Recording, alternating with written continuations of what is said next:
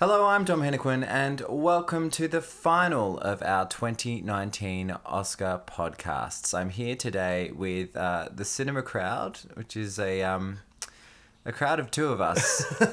Chris Weinberg is here. Jemima Bucknell was going to be here, but her car broke down, and so Chris and I are here in my lovely shed with a bit of plunger coffee.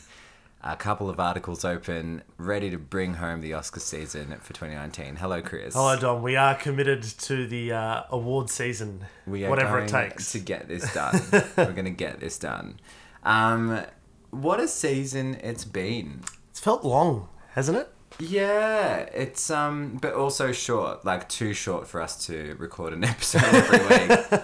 I'll tell you that, and record. We apologise to our many fans. Yes, we apologise to the tens of you. But I'm glad that we've kind of made it to do this final, you know, last dash of an episode, you know, the day before the Oscars are actually going to come out. And we'll find out who wins. So I'm glad to be doing it with you. Yeah, I think we're in for some surprises tomorrow at the Academy Awards. And obviously it's been a controversial season, to say the least. Yeah. Controversy mainly, like, you know, I suppose you could argue it always is, but mainly caused by the Academy. Yeah, of their own doing. Of their own doing. Yeah. And ABC, the US network that broadcasts it.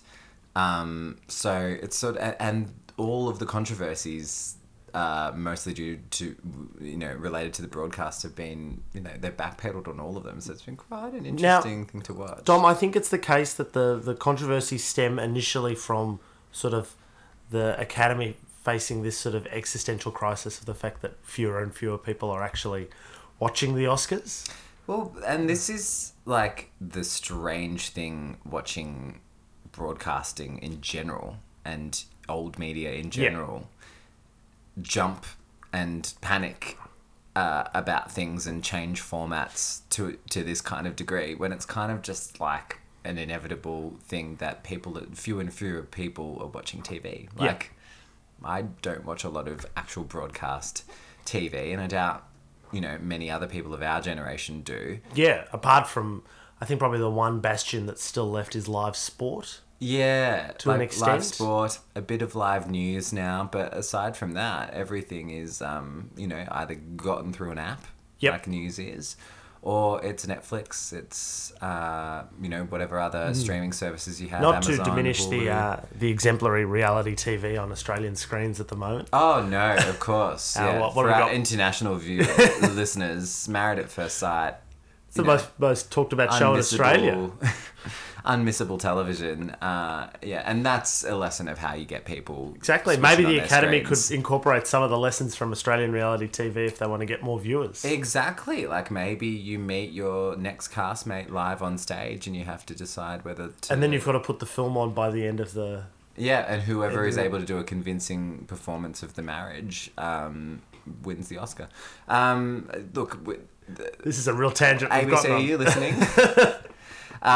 So I thought today we'd start by going through a bit of a timeline of all the controversies that have happened along the way, and then we'll get into the categories and start doing our traditional who will win, who should win through the categories. So let's get into it. Let's do it. So Oscars 2019 has been a real kerfuffle, as we have been saying. To put it mildly. And the New York Times has done a fantastic article summing it all up.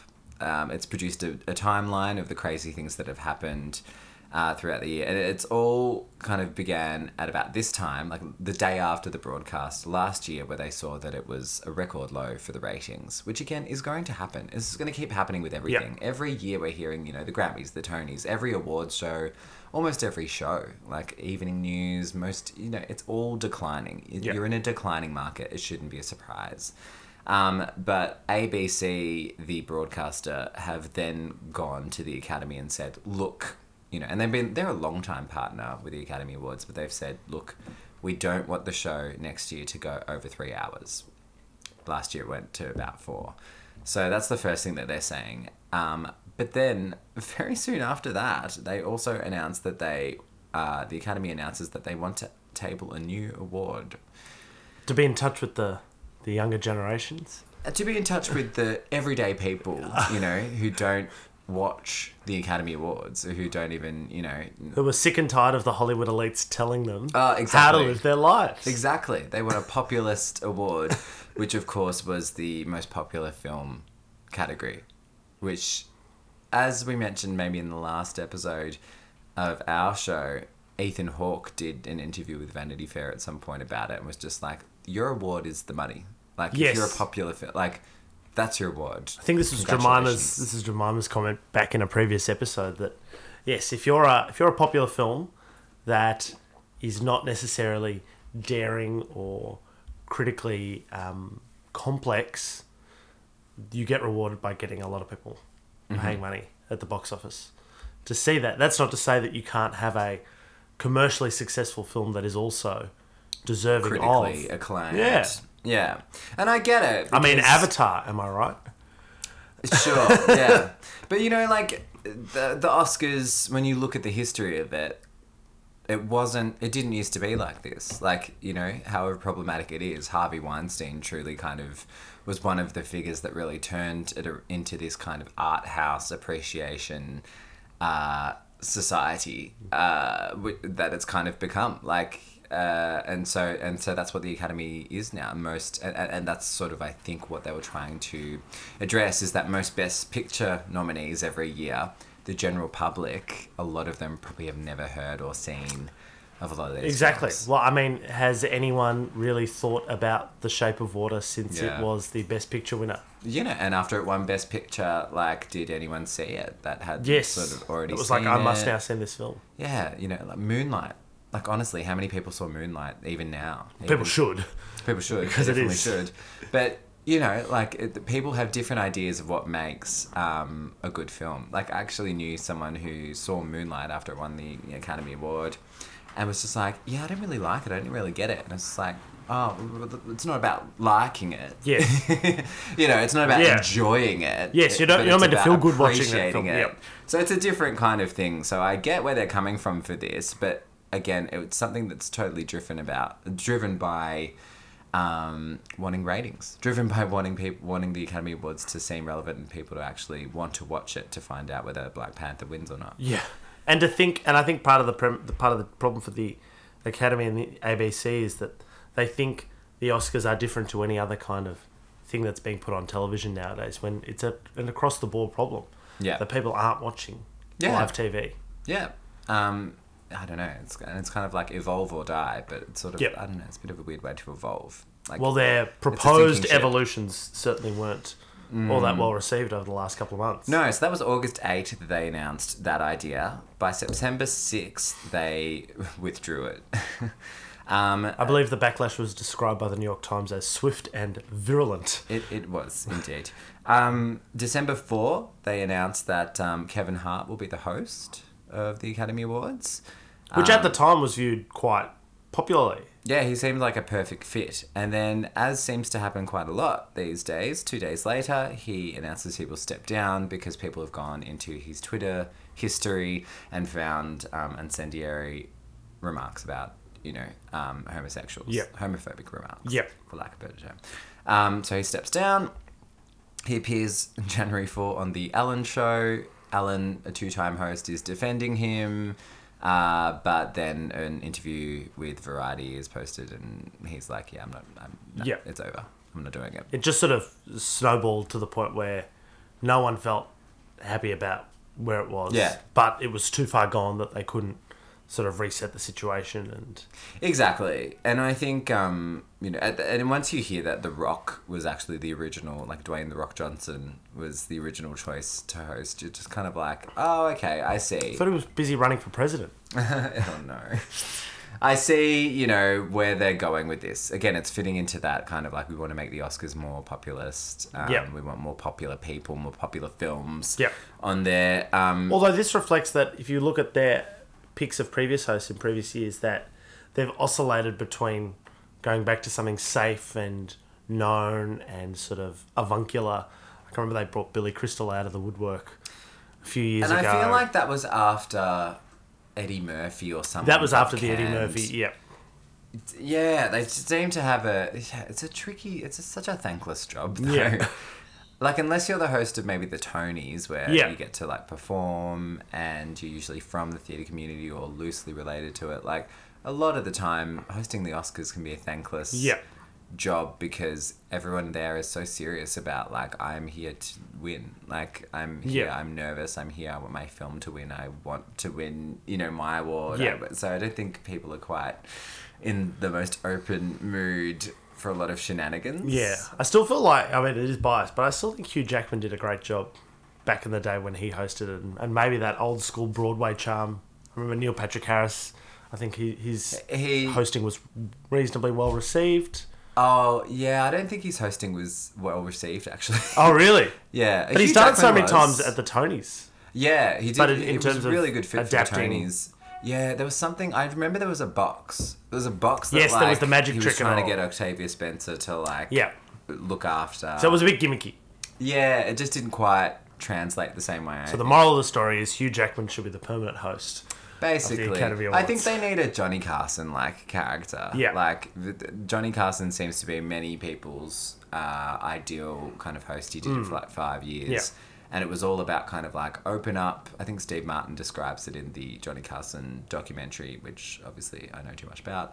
But, you know, it was described as it opens up with, you know, the 5 minutes or 10 minutes of your best material that you've got. And then you get out of the way the rest of the night. Just get out of the way. Yeah. Because you've got presenters.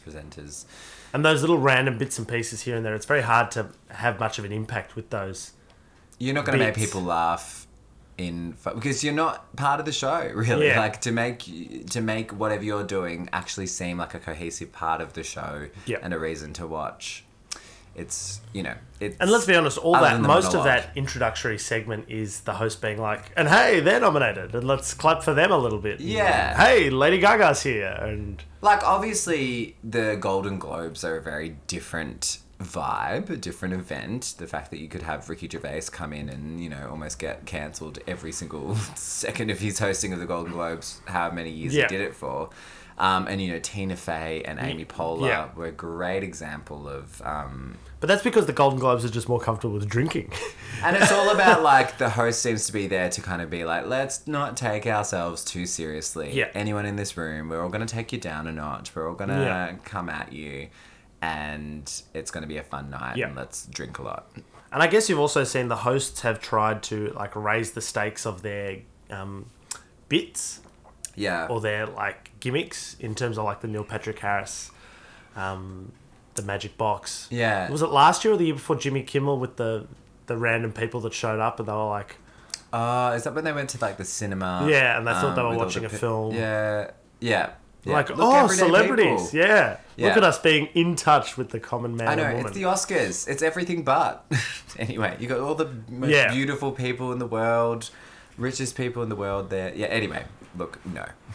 And of course, it's the 30-year anniversary of the Rob Lowe the last time, hostless. Yeah, the last hostless Oscars. Have you seen that opening? It needs to be seen. Everyone at home, you need to go on YouTube. I think it's called the 11 Minutes That Ruined Rob Lowe's Career or something like that. It's fantastic. And it is the most bizarre thing that you'll ever see. It stars Snow White. Oh, no. Yeah, it's already terrible. Oh, yeah, no. And it's directed by the guy that directed Grease, that produced Grease. Very kind of flamboyant character. Does this open the show? This opens the show, and it's an 11-minute, like, mind fuck. It's the absolute strangest thing that you'll ever watch. And it really was a real moment. And that's the last time they went hostless, so I cannot wait to see what they do. Anyway, let's move on. So January 24, they report that they announced that only two of the best original song nominees are going to perform. There's quite a swift backlash against that, including by Lin-Manuel Miranda. And so the Academy walks back the decision, announcing two more nominated songs will perform. And then finally, you know, whatever the final song is, will perform as well. So again, they completely walked that back. So all of these attempts to cut back time. Yeah, everything. Meet the backlash of people saying, but that's the tradition. Yeah, and so they just walk it back. And then on February 1st, it's reported that Frances McDormand, Gary Oldman, Allison Janney, Sam Rockwell haven't been contacted to appear on the show. Which again is one of the great traditions of... Yeah.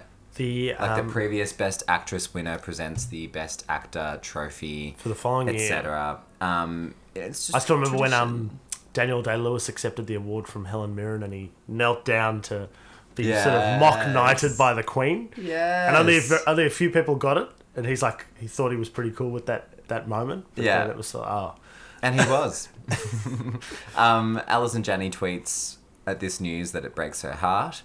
And then by February 6th, the Academy announces that all those presenters will be at this year's show. They might not be in the presenting. Those so the categories. Question then, Dom, throughout all of this is what is the Academy thinking when they forecast or prognosticate one of these changes? Do they not think about what the backlash would be and how obvious it is that the community would be quite resentful of these kinds of changes? Because I would have thought the reason why some people still watch the Oscars is for those traditions. Yeah. That there are people who still watch it to do a sweep with their friends and co-workers and all, or they do it to see the songs performed. Here's the thing. The Oscars, I don't really understand why they are trying to bend over backwards for a TV audience. I know that they want to be relevant, et cetera, but people are going to know who won the Oscars, whether they watch it or not.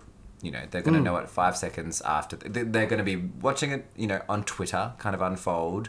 They're going to read the New York Times, you know, recap afterwards of just like who won, or they'll just Google who won and it will come up as a snippet, you know, without even needing to go into any website. Like they're going. That's how it still is relevant. I had the Moonlight moment ruined for me in that sense by a colleague who had it flash up on his phone and then he showed it to me and I'm like well, and that's of course because here in Australia the show airs like during the day on a Monday and only those privileged to work from home are able to so I'll be watching as I work from home and so, you know, like it's not all about the ceremony for everyone. And it never has been, I would argue. You know? But this, Dom, doesn't...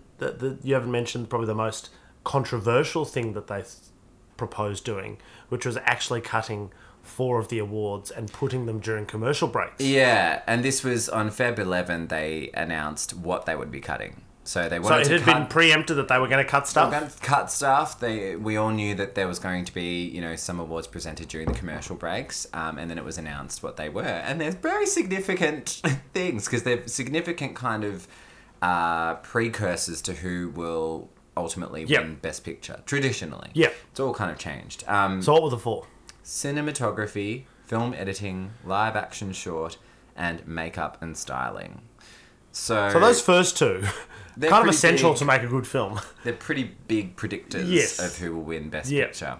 So, and I think I saw someone on Twitter... That was where the swift and virulent Twitter condemnations came in. Those 4, someone went back and looked at what the significance of those 4 awards were last year and those people who won those awards last year. And so the big one was in cinematography. Roger Deakins finally won an Academy Award after 13 goes at it. Yeah. And sure, the average... punter might not care all that much, but you can sure as hell bet that everyone in that room knew that that was such a big deal. Yeah, and you would, that was presented during a commercial break, it'd be horrible. And during the commercial breaks, apparently, I've never been to the Academy Awards, but during the commercial breaks, it's quite like it's kind of pandemonium normally because people are running off to the bathroom. Yeah, people, are, you know, like it's, I think there's the story of Christian Bale being locked out once, so he couldn't watch his castmate receive her award. Oh no, and he would have been raging. Yeah, he would have been raging at that. But it's okay because on February 15, the Academy walked back those decisions as well. Now everything will air. And then there was a very kind of funny New York Times article that I read a couple of weeks ago with the Donna Gigliotti, who's producing the Oscars this year, and they were asking her about all of these kind of scandals, proposed cuts, and then walkbacks, and then ABC still phoning her to say, like, can we please have the broadcast be under 3 hours, and her being like, probably not, but we'll see what happens. We'll try. So I can't wait to see how I'll be actually interested to see someone actually analyse, well, every single second what is happening in that time. Yeah. So you can actually see, well, what is it that's taking up so much time? Like, and one thing that, you know what's one thing that takes up a lot of time? Those individual introductions of the Best Picture nominees. But again, that's part of it. That gives each film a moment in the sun. And I thought about that as well, because someone was mentioning the other day that, like, the actors sometimes go over time in their speeches and stuff, but it's kind of like, well, no. The things that will live on normally from every ceremony are people's speeches when they win. So don't be cutting those down, you know. They're already too short to begin with in some ways, which is why people go over. But the introductions of segments and awards and all of that as well, I was like, could you cut there? And then it's kind of like, well, no, because you think of all the kids, like when I used to watch the Academy Awards when I was younger, they're helping you understand what each of those categories are, what each of those roles are in putting a film together. Yeah. So there's not really that much you can cut down. And just to recap on what you were raising before, I don't really think the Academy should be pandering at all to ABC, because I'm sure that as a big live event that gets at least 20 million, people, watching in the US and, whatever it is, like 1 billion people globally, NBC, CBS, all of these other, Netflix, I'm sure any of these networks would be gagging to, take up the opportunity to broadcast the Academy Awards if ABC doesn't want it. So I don't really understand why. Like, I get that they're trying to stay relevant and all of that, but, like, I think people will respect something that is relevant because of what it means to the whole film industry, which is still huge. Yeah. It's still got a huge meaning. With that said, let's move on to our predictions for who will actually win at the Oscars this year and who should win. It's been a tricky season for predictions. Yeah, it's been really all over the place. Last month or so, just kind of completely flipped in some categories. So this will be interesting, maybe, to get our views on what we thought would have been the front runner and what now and what we liked seems to be. Yeah. Why don't we start with the Best Picture nominees? Right. And let's just do our first little check of whether what we saw and didn't see. So nominated, we've got Roma, A Star Is Born, BlacKkKlansman, Black Panther, Bohemian Rhapsody, The Favourite, Green Book, and Vice. Did you see all those? I'm going to admit, Dom, I haven't yet seen Roma. Really? But I'm going to try and watch it tonight before the Oscars tomorrow. Good luck. Look, it's on Netflix, you just know it's there. You don't have to rush to see it. I assume you'll watch it at some other point. I've actually seen all of these. I'm very proud of myself. Yeah. What would you give the last place to out of the 8? Oh, interesting. Bohemian Rhapsody. Yeah. And we've talked about Bohemian Rhapsody. By Vice. You're right. Okay, that's interesting. Potentially. Yeah, definitely. We've talked at length about why we don't like Bohemian Rhapsody. Yeah, I don't like it in particular. And this is the thing, I think I said in the episode that we talked about it, like, it's an enjoyable film, yes. But as far as, like, for the Academy Awards, as far as, like, something, what it means in the grand scheme of things, and what it brings to the art of filmmaking, there's not a lot there. Yeah. And it was sort of, I don't know, some of the worst tropes of a biopic. But it's insanely popular, not just globally, like not just in, eccentric European countries and Australia, but in the US it made a shitload of money. So I think it's now become more of a serious contender than I ever would have... Well, the other thing, the thing is, Dom, there are 3 films in this group of 8 that are based on real-life stories. Yeah. So you've got Bohemian Rhapsody, you've got Green Book, and you've got Vice, all of which have had their share of criticisms or questions about their authenticity or their merit or the style in which they've been created in. So true, yeah. They all have. And Green Book, what's the controversy there? There's some controversy. Well, Green Book, it seems to be yet another one of these films where it's like, hey, look at this white guy that's not racist or has learned not to be racist. Yeah. There was a nice guy in the, there was a nice white guy in the 60s. Let's... There was one. There was just the one. And he wasn't at the start of the film. Yeah. He's learned. Yeah. So, look, I enjoyed Green Book when I saw it. So did I. I think it's actually quite an enjoyable film. Yeah. But someone put it well. I think one of the folks on the NPR Pop Culture podcast said the best place to watch this is on the very tiny screen in the back of an airplane seat. That it's a perfect airplane film. It's a true kind of like addition to the classic collection of Netflix Oscar-nominated films, like not produced by Netflix, but sort of like the in that category, old school, yeah, like you know, It's a Wonderful Life, you know, yep. You know, Look Who's Coming to Dinner, Green Book, you know, it's a Best Picture nominee if I've ever seen one. You know, it makes everyone feel good coming yes. out of it. It's got a little, you know, it's got a lesson that's yep. hitting you over the head with the whole time, but it's enjoyable. It's enjoyable. And I cried in it as well. And it's lovely to see Mahershala Ali and something like that as well. And he's the hot favourite, I think, to double up. Yeah. And, you know, seeing him in Moonlight, which was so intense, and then seeing him something like this, just as effective, with more of a light touch in the actual story, in the way it's told. It was very interesting. One of the criticisms of Green Book is that it portrays Mahershala Ali's character, Robert Shirley, as this sort of individual who's detached from his family and had nothing to do with his family, and that he's this incredibly lonely figure despite his talents and successes. And members of his family have said, we weren't consulted for this film at all, and this is just a sequence of lies this film is telling, and that it actually doesn't represent really anything about what he was like. Because I'm pretty sure one of the co-writers or co-producers of the film is Tony Lip's son. Yeah. So it's a film written from the white character's perspective, which obviously stands in contrast to other films in this set of nominees that are clearly written from a non-white perspective and tell stories that we haven't seen previously. Arguably, this is... And you know why that's a perfect Academy Award nominee? Because most of the Academy's white.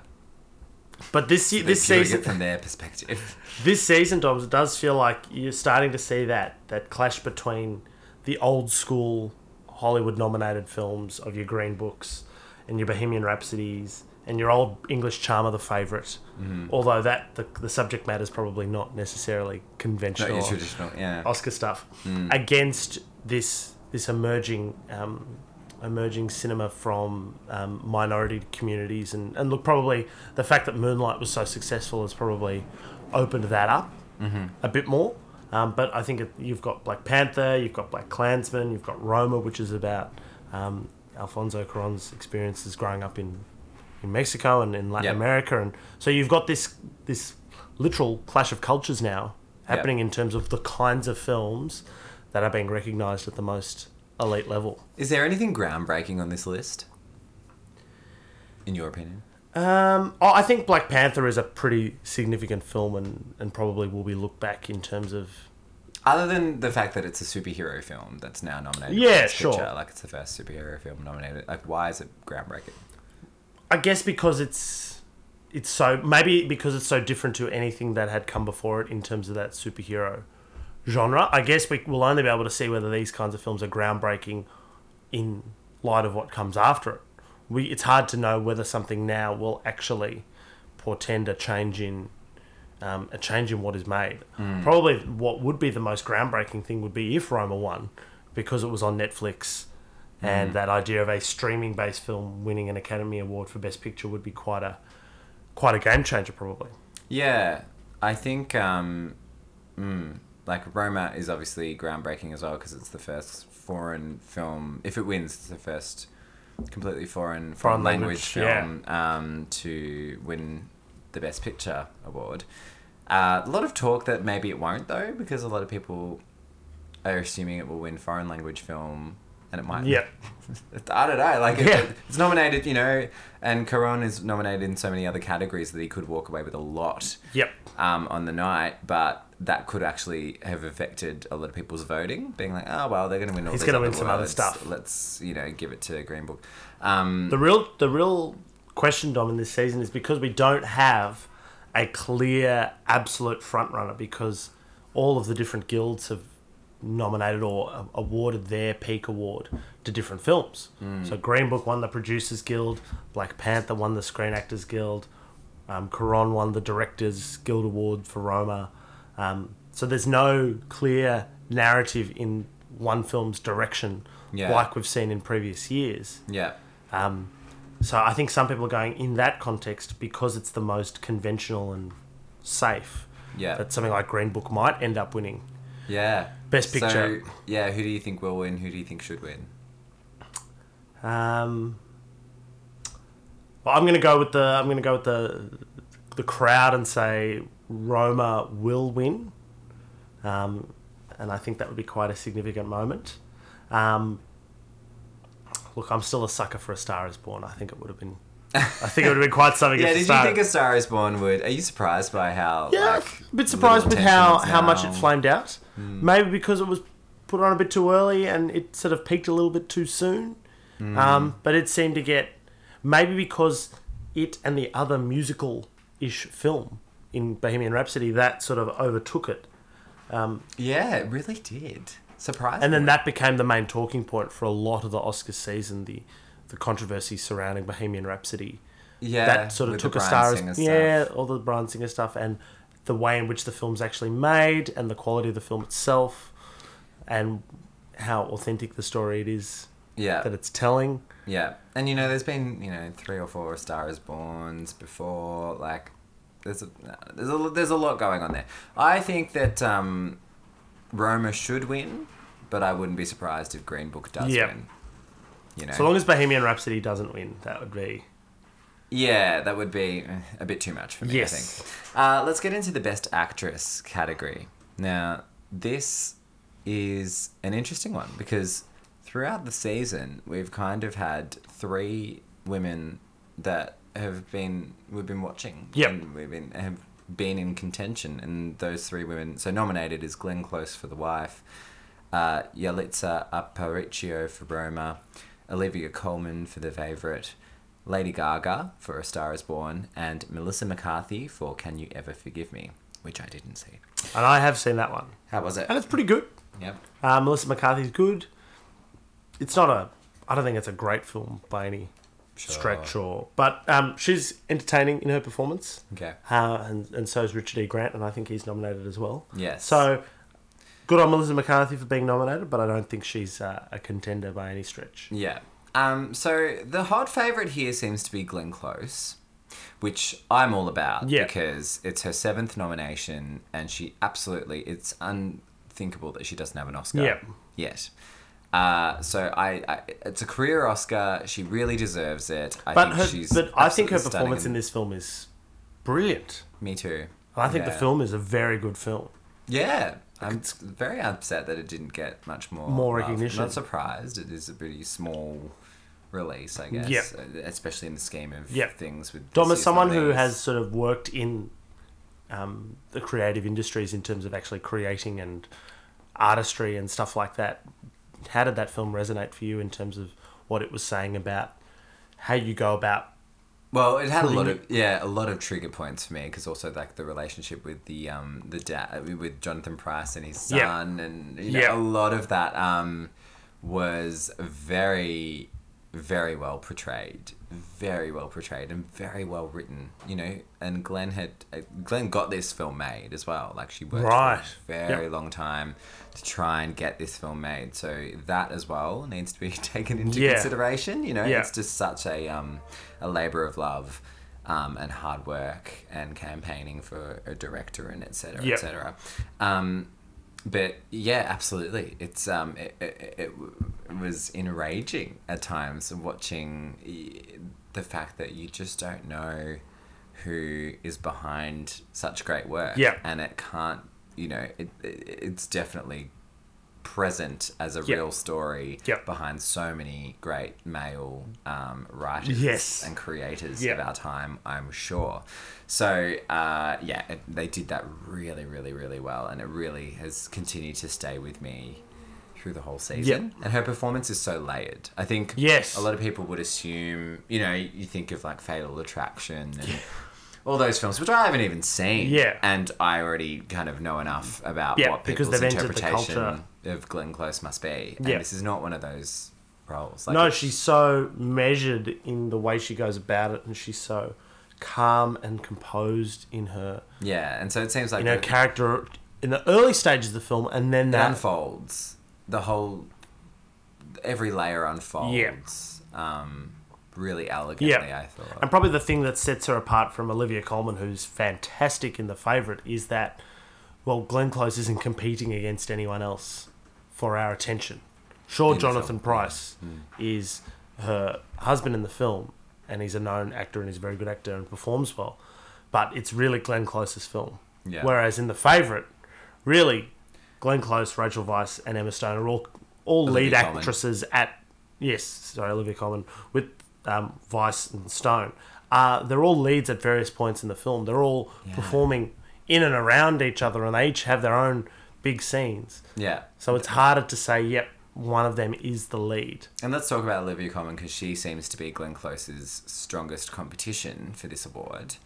And as you say, it's hard. It's like you've got three leads in this film. Like, it's almost disagreeable that she's nominated in the leading actress category. Yeah. Even though I kind of agree with it, but it's a different kind of performance. It's a different kind of film. It's more of an ensemble. It's a very good film. Piece. I think it's a hilarious film. Yeah, I think it's hilarious. But at the same time, I don't think it's such a masterclass in acting as Glenn Close's performance is. No, I agree completely. It's very natural. It's very different. They're just so different that it's just so hard to compare them, but I would be very disappointed if Glenn Close didn't win. And I think she's the hot favourite. She should win. And I think she will win. I really hope she will win. Yeah. I really hope, but I don't want to jinx it. I'll believe it when I see it. I won't believe it until I see the Oscar in her hand. Let's move on to actor, best actor, and Rami Malek seems to be the hot favourite. Runaway favourite. Yeah, but that's changed. It's totally come out. It's taken the whole kind of award season process to get to this point, I think. But he won the Golden Globe. He won the SAG Award. So, and he's a young, up-and-coming actor. He's known for his work on television. It seems as though he's on the way to becoming one of the youngest Best Actor winners ever, which is a significant achievement. I think it's a shame, though, because I don't think it's a great performance in and of itself. And that's in part because he's let down by the fact that he's not really telling Freddie Mercury's story in full.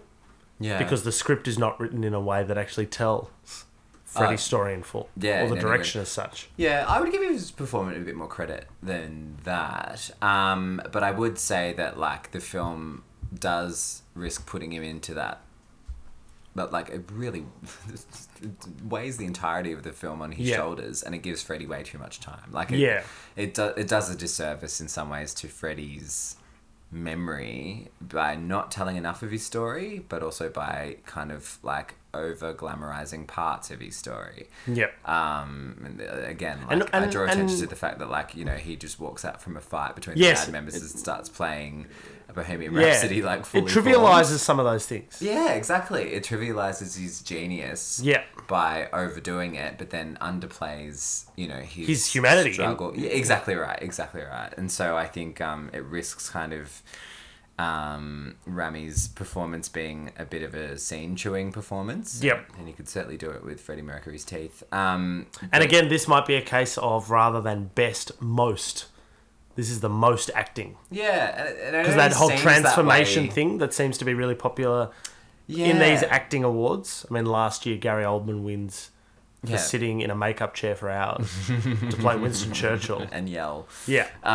But with that said, Christian Bale is the Gary Oldman of this year. Yeah. Like, he was my front runner. Yeah, I thought he was the front runner as well. That we did the show. Now, you're not a big fan of Vice? The movie, no. The movie, I thought it was... But the person, Dick Cheney, you're a big fan. Oh, yeah, absolutely. Dick Cheney, his politics, his values. Very big fan, I'll have it be known. Yeah, so Christian Bale, I thought his performance was fantastic, but it is very much a makeup chair. Yeah. Like, that is such a huge part of it. But I still thought that he would have won, to be quite honest, but he just hasn't. It goes to show how the campaign matters. Yes. Because I just haven't heard that much about him. Yeah. And he hasn't won. Rami's been sweeping the awards. Yeah. So, but he did thank Satan in his Golden Globe speech. He did.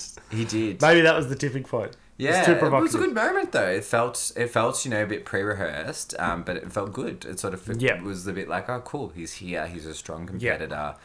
Yeah. He's a heavyweight performer. He's already got an Oscar, and he's here to win again. You know? It felt like one of those, and he just hasn't popped up again. Yeah. And speaking of the impersonations in that film, Dom, it seems as though Vice seems to, on reflection, just be a whole lot of impersonations stitched together. And the NPR podcast put it as such that it's sort of this idea of it's like a sequence of SNL sketches stuck together. I would probably disagree with that. I think that Amy Adams and Christian Bale do a fantastic job of acting rather than impersonating. Yeah. But Steve Carell, whatever he was doing, it's the first time I've seen him in a role, outside of, comedy. Yeah. Or a straight comedy. Yeah. Rather than a satire. It did feel like a, I don't know, it did feel not quite right.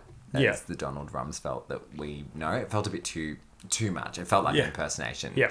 And an SNL impersonation in the sense of accentuating the things we know. Yeah, particular things about that character, and so it felt like parody. Yeah. Right. So, but the person who should have won. Yes. Yes. Hello. Bradley Cooper. Yeah, I thought he would be much more of a competitor in this category. In terms of genuine acting, no impersonation, no adopting a character. The fact that he did what he did, I think is... Is that genuine acting or is that genuine being? Yeah. I think we could have a big debate over what that means. What is acting? What is acting? Yeah, next week. Yeah. No, I'll be disappointed any time A Star Is Born is nominated for something that it doesn't then win. That's crazy. I think, Rami has done a great job of unfolding his campaign as well. He waited as long as he could to say anything about Bryan Singer. Yeah. And then, when that Atlantic article came out, he finally did. It was pretty devastating, wasn't it? But he didn't even say that much, to be quite honest. But it was just enough to kind of keep him in the conversation. Yeah. Make him look like the hero of the production, really. Yeah. And, I think it might win him an Academy Award. But I would say in this case, I would be saying that Christian Bale should win for Vice. But it looks like Rami Malek's going to win. And I think Bradley Cooper, it's just so sad to see him flame out. Because he didn't get nominated for director, which we'll talk about. But you would have thought he'd switch into, which I think he kind of tried to, best actor promotion. Yeah, right. Campaigning territory, appearing with Gaga at the Grammys or something. Yeah. Or at one of her live shows. Yes. It felt like he was trying to get back build on a bit more buzz. And it just... Well, no, he appears with Gaga in the Grammys, just in the film, in that really uncomfortable scene in the film. Okay. Well, it seems to have not really produced the result that he wants. But they're performing tomorrow in the Oscars, so... There you go. That'll add 10 million viewers just like that. Just like that. Yeah. There you go. Supporting actress... So it seems like Regina King is going to walk away with this one. But if not her, who else? Well, I think the problem for The Favourite is that Emma Stone and Rachel Weisz are probably going to cancel each other out a little bit. Of the two in The Favourite, I think Rachel Weisz's performance is probably marginally better. Yeah. Because she goes through a lot more... changes in terms of the status of her character over the course of the film. She's flying high, and then she's in the depths, and then she's playing the renegade trying to get back in the fold, and I think that's... Yeah, and she really is almost the lead of the film. Let's be honest. Because the narrative really does sort of centre around her, and so I think, I think I'm kind of with you there. She probably did deserve to win, but although I have not seen If Beale Street Could Talk. Well, it's only just come out. right, like a week or so ago. I'm sure it's fantastic. Well, directed by Barry Jenkins, his follow-up to Moonlight. Yeah, yeah, interesting. But there will come a day when Amy Adams wins an Oscar. Absolutely, and that will be a great day. I think we can all agree on that. Yeah, if she could have won an Oscar for Sharp Objects, apparently she would have. Yeah, right. Let's move on to supporting actor. Right, so we've got Mahershala Ali, Adam for Green Book, Adam Driver for BlacKkKlansman, Sam Elliott for A Star Is Born, Richard E. Grant for Can You Ever Forgive Me, and Sam Rockwell for Vice. Now, Sam Rockwell won last year. Yep. And he plays a good Bush. I think he's played one of the better Bushes. Yeah, it's very good, in terms of actors who've played Bush since the presidency. Sam Elliott sort of mumbles his way through A Star Is Born, but he really made me cry. Yes, his performance is quite affecting, isn't it? Yeah, it's quiet, it's subtle, but it is... and just adds another layer to that film that just reinforces how good it is. Yeah. And look, Adam Driver will win an Oscar one day, I'm sure. It's just not his time. No, it's not his best work because he's not the main focal point of the film. No, and I don't think it would be a good look for a white person to win, like... You know, I don't think the performance is necessarily worthy of a win this time around, but also I don't think it would be a very good look for him to win. In Star Wars Episode 9, he'll win.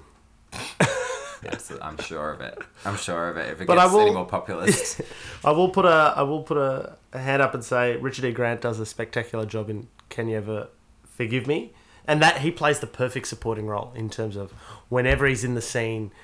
You are drawn to what he is doing on the scene. He plays Melissa McCarthy's sidekick as they get up to these hijinks in terms of what they're doing in the film, fraudulently manipulating old documents and letters to try and make money. It's a fun film, and he's a great part of it. Yeah. And the journey, again, that he goes on over the course of the film is quite something. And he's the kind of personality that I'm sure would have been very effective on the Oscars campaign trail.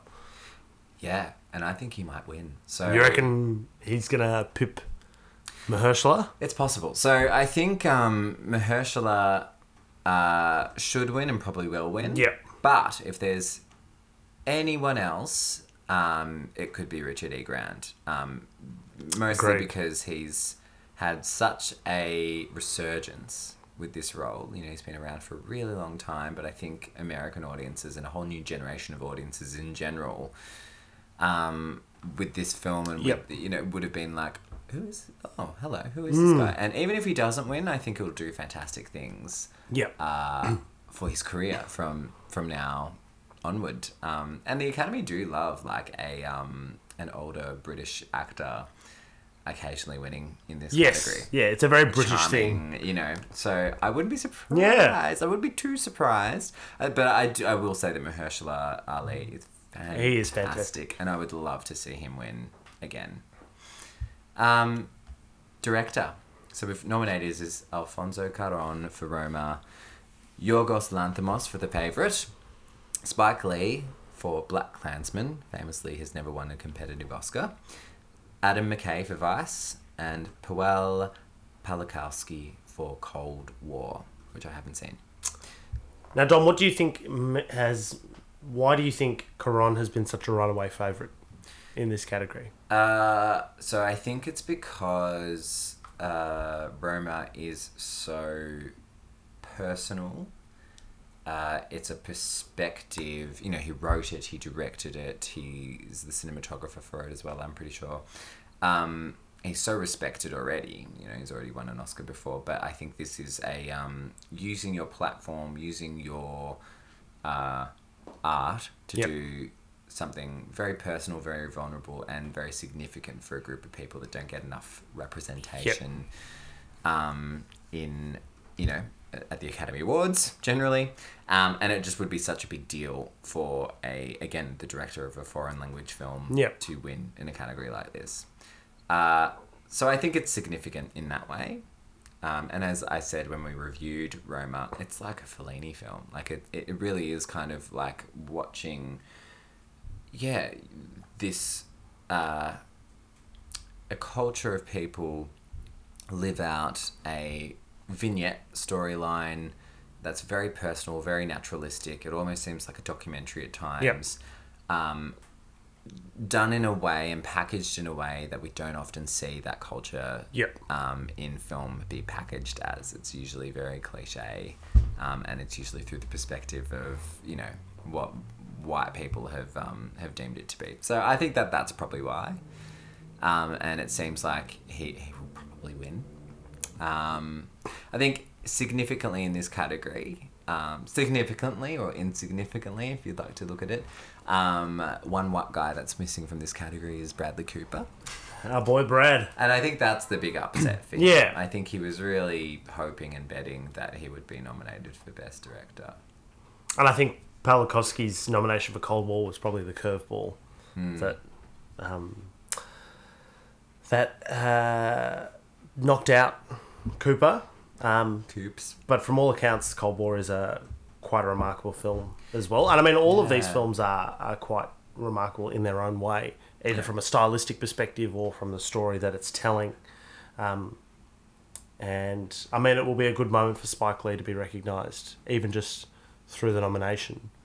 Yeah, definitely. I don't think he'll win. And I don't think he necessarily... should win. I'm just looking at as from a directing film. Perspective. Yeah, I think it's a very important film, and people have seen it. It's out there. It's been nominated, and all of that. But I think in this case, he will do something like that. It might pick up. And he should have won before. I guess that's the point. Mm. But he can win a career Oscar for another film. Yeah, I think, and I hope. But we think Cuarón's got it in the bag and he deserves it. I think so. And to be quite honest with you, I don't think Adam McKay should be up here for Vice. I'll just put it out there. Yeah, I think the way Vice is made, I still feel like Vice is best encapsulated as being a messy film. Very messy. There's a lot going on. Very messy with not enough time, but still too long. Like not enough time to get far enough into what is, you know, a 40-year career of a man. Yeah. Of a very significant man, and it just doesn't quite get there. Yeah. Documentaries, I haven't really seen any of these, so let's go. I've seen a couple. Yeah. The RBG documentary, which is very much just here's Ruth Bader Ginsburg's life story, and let's hope she stays alive for a Democratic president to replace her. But Free Solo, I saw a couple of weeks ago, about the experience of a rock climber literally climbing without anything supporting him all the way up El Capitan at... Yosemite National Park. Wow. And it is thrilling. It is a thrilling film. And out of the documentaries that I've seen in this list, I would hope that Free Solo would win. Right. But I've only seen the first two. Okay. Let's have a look at original screenplay. Nominated is The Favourite, First Reformed, Green Book, Roma, and Vice. Yeah. Now, The Favourite deserves recognition somewhere, and it's probably going to be in a category like this. Like the dialogue is brilliant, and the wordplay between the characters, and you've got this love triangle, and the dialogue between each of those pairs of characters at times in the film is quite remarkable. But then also their interactions with other members of the royal court. I mean, that great bit where Olivia Colman tells the page boy to look at me. Look at me. How dare you look at me? Just little bits like that, which are just genuinely hilarious. Or she pokes her head out the window when the band is playing in the courtyard. She's like, shut up. Yes. Shut up. Yes, I think I agree with you. I think it'll be recognised here. And nice to see First Reformed get a nomination there. It's good auteur kind of. They like to generally award... auteurs that they don't really want to award full kind of Best Picture prizes or Best Director prizes to in the screenplay category, like Spike Jonze and etc. First Reformed, nice to see it get nominated because I doubt, it's a small release and it was a small film. Yeah. Very depressing and all that. So it'd never be a populist film. Adapted screenplay. Now here is where I think BlacKkKlansman will actually get awarded, and Spike Lee, who is among many writers for it, will get an Oscar of some kind. And it tells the story very well, and it's quite like the intensity of the story at times in terms of how they craft this narrative and how they bring you into that world, I think is very effective. And obviously it's sort of symbiotic with Spike Lee's direction. But the quality of the script in and of itself to take this seemingly crazy story that on the face of it you go, how did this ever happen?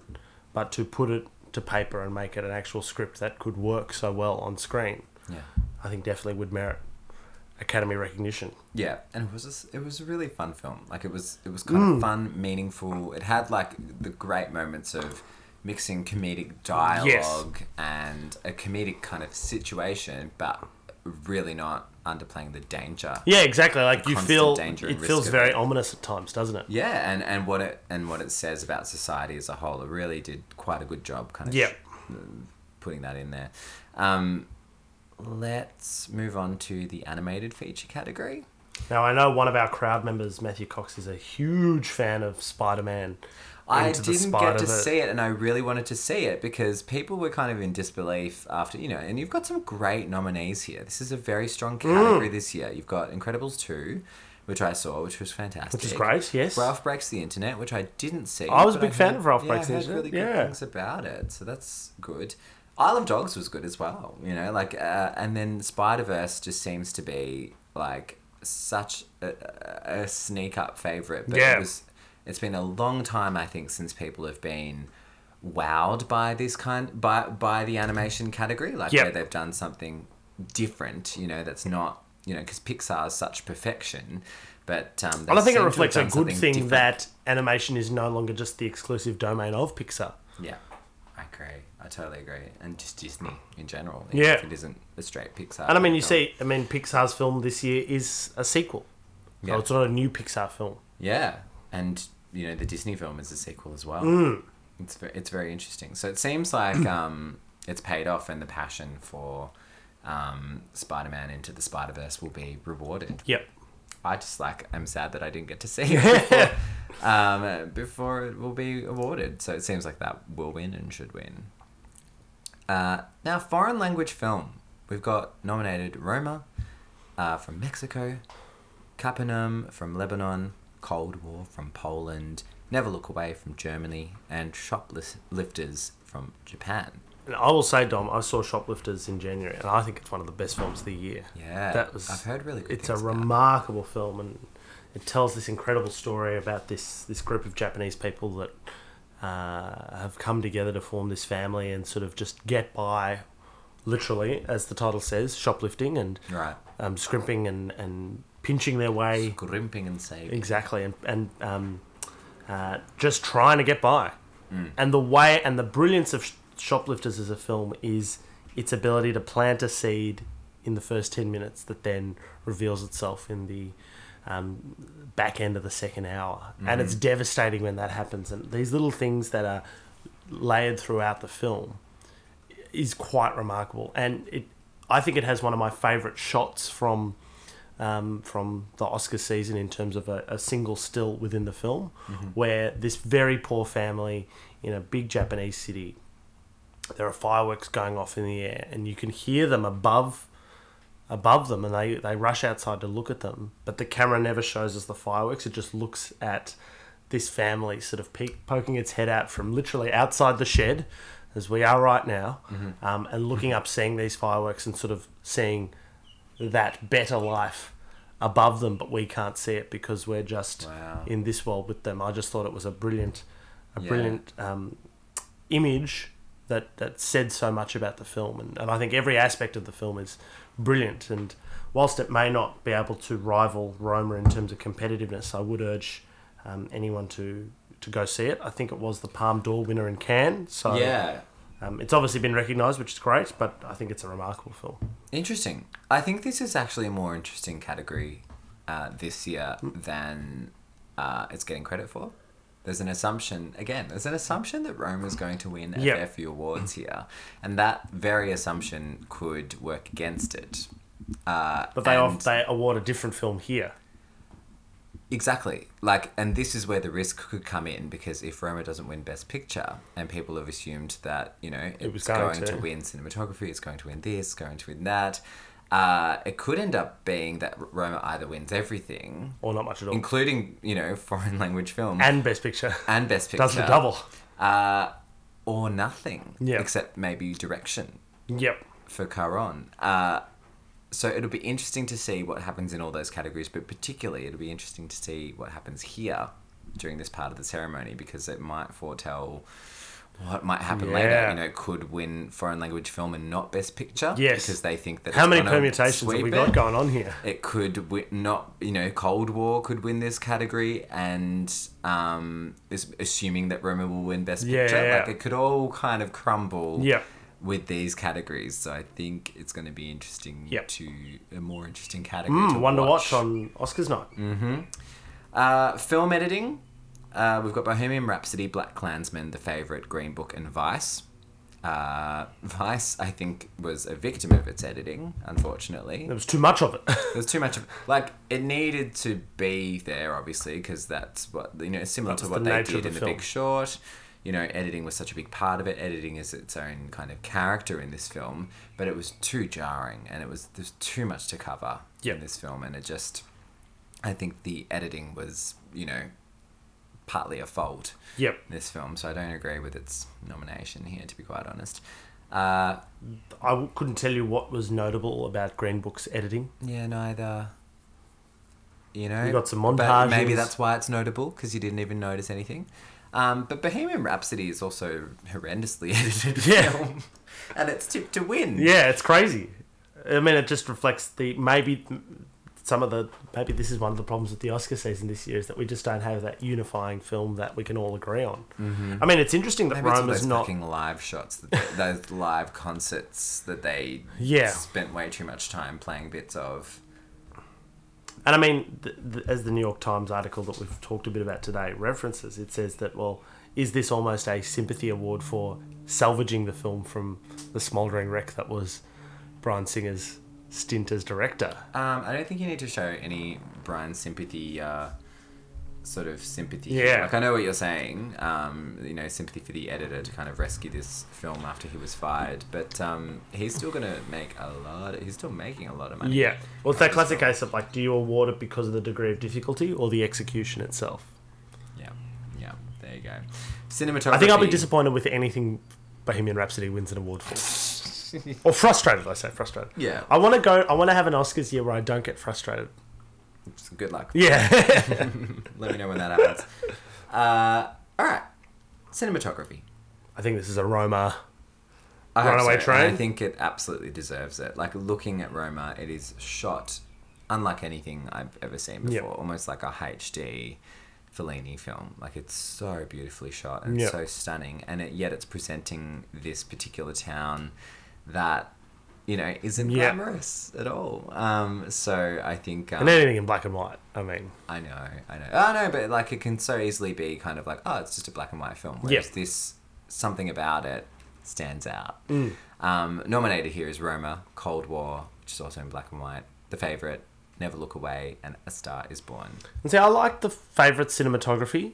That sort of fisheye lens that sort of gave you, like, you're sort of hiding in the corner of a room watching these characters talk it out. Yeah. And that cinematography was very effective in showing you the whole extent of the lavishness of this royal court that they were in. Yeah, and just with, like, the dim lighting, darkness of it, it gave you a real sense of possibly what it would be like there. Yeah, absolutely. In that time, with no electricity, etc. But Roma's got to win some awards, so this is probably one that it's guaranteed to do so. And that's Cuarón. Production design, The Favourite, Black Panther, First Man, Mary Poppins Returns, and Roma. The New York Times have The Favourite as winning this category. Do you agree with that? And First Man, very notably, and Mary Poppins Returns. Finally, First Man gets a Guernsey. I mean, that again, it seems like almost one of the defining features of this season is big films early on in the season flaming out. Yeah. Early on. Yeah. I mean, we talked about First Man back in October. Yeah. And we thought it was going to be a bit of a contender because we thought it was a pretty good film. Yeah, I thought it was pretty good. I'm kind of surprised by how disregarded it's been. It did make a lot of money, is one of the big things to note as well. But The Favourite... Well, The Favourite is lavish and indulgent and it's British. Yeah. Yeah. And it's using real sets and things. But in terms of building a world, which is often what production design is about in terms of creating that scene, I mean, what they do in Black Panther is pretty impressive. Yeah, I was going to say, like, if it's going to win anything, it seems to be either this or costume design. Mm. And I would put the British film in costume design, and I would put the, you know, Black Panther in production design. Yeah, I'd be happy with that. So I wouldn't be surprised if Black Panther takes this one, and I feel like it maybe should. Yeah. Visual effects: First Man, Avengers: Infinity War, Christopher Robin. Haven't seen that. Ready Player One. Haven't seen that. Solo: A Star Wars Story, which didn't seem to be as well received as some of the other. It was not well received at all. But yeah, I mean, some of the visual effects were Star Wars saturation point. Mm. Yeah, apparently. I just don't think that there was a lot of story to tell with Han Solo, even though he is a beloved character. Now they've got New York Times have tipped First Man as winning this one. I would agree with that. I'd be happy with that. Win something. I mean, you do feel like you're on the moon when. Yeah. They're on the moon and... Yeah, and just the fact that they were able to show visual effects but still very much keep you in that world of the 60s. Yeah, you just did still feel like you're in the 1960s. It felt very authentic, so... And I mean, the way they portray some of those disaster scenes in terms of when things are going wrong in space or on the ground in terms of the Apollo 1 fire. Yeah. I think that is a very effective part of the film. Yeah, yeah. I'd be happy for First Man to win this one. That still shakes me up. Original score, we've got BlacKkKlansman, Black Panther, If Beale Street Could Talk, Isle of Dogs, and Mary Poppins Returns. Oh, Mary Poppins Returns. Apparently, according to the New York Times, BlacKkKlansman is in with a pretty good chance. And we don't really have that sort of classical kind of compositional kind of film here. Like The Shape of Water one previously. Mary Poppins Returns is pretty, I guess so, yeah. Pretty kind of old school musical film score, but BlacKkKlansman has that great mix of like that 70s cop show music, like, and I think this creates that mood and feel that you know of, but you then actually get put in it. Yeah, it's telling a really serious story, but it's kind of at times almost like a funny, quirky 70s cop show. So I wouldn't be mad at that. I think Black Panther did quite a good job with the score as well, actually. So yeah, I would again in creating that again feel. I wouldn't be surprised if that again, you know, like I wouldn't be surprised if some of these awards go to Black Panther, like production design, costume, original score, and maybe lead up to a Best Picture win, a little sneaky Best Picture win. Original song, I mean. So we got Shallow, A Star Is Born, All the Stars, Black Panther, which is by Kendrick Lamar, isn't it? I'll Fight, RBG, The Place Where Lost Things Go, Mary Poppins Returns. Is that Meryl Streep's song? No, it's not. And When a Cowboy Trades His Spurs for Wings, The Ballad of Buster Scruggs, which I haven't seen. It's been a while since a song has been at the centrepiece of like one of the great moments in film. I know. I generally think that was really the last huge one. But that moment when Bradley Cooper and Lady Gaga are singing Shallow is absolutely exhilarating. It is an incredible moment in that film. And it's such a turning point of the story. It doesn't feel like one of those songs, like the Kendrick Lamar one, that they just kind of like dropped in there. It is part of the story. So I think, and they got to win something. Yeah, surely. A Star Is Born needs to win something. And if not this, they'll give it to them because they want a Lady Gaga speech for something. And they're probably not going to get those extra millions of viewers tuning in. Exactly. And this will be a high point of the broadcast, as we've said. And then we move into some of the more technical awards. Sound mixing. We've got Bohemian Rhapsody, Black Panther, First Man, Roma, A Star Is Born. Seems like Bohemian Rhapsody. I would actually give it to Bohemian Rhapsody here. Yeah. Also, in terms of those concert scenes, they're pretty good. It's the concert scenes. It's the fact that you know, it's a mix of Freddie Mercury's voice with some Canadian guy who does a really good impression of Freddie Mercury. It's very fascinating. I would agree with that. Sound editing, Bohemian Rhapsody as well. And sound editing is about the creation of sound, whereas mixing is about the bringing it all together. Mm-hmm. And I think something like First Man would be a good shout here. Yeah, I would agree with you. Yep. The Explosions. Also nominated First Man, A Quiet Place, Black Panther, Roma. A Quiet Place. Mm. The only nomination I've seen of it. Costume design. The Favourite is nominated. The Ballad of Buster Scruggs, Black Panther, Mary Poppins Returns, and Mary Queen of Scots.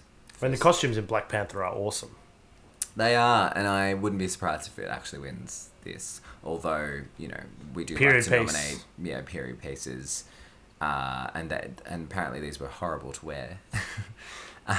So, yeah, I wouldn't be surprised if The Favourite wins, but I feel like Black Panther could definitely be recognised here. And let's move on to the Vice Award, the Gary Oldman Award. Makeup and hairstyling. Vice is nominated, Border and Mary Queen of Scots. And Vice is nominated. The only big Best Picture contender out of this list, so you'd have to think. Exactly. They're going to give it something, so I feel like it will definitely walk away with this award, and it probably should. And then we move into the animated short category, Bow. I've only seen Bow, which was before... The Incredibles 2. Yep, and it seems good enough to me. Live action short, it seems like Skin will win. Apparently a lot of the live action shorts are about kids. All right. Okay. Murdering people and eating people and stuff. It's not quite great. Documentary short seems to be the likely winner is period, end of sentence.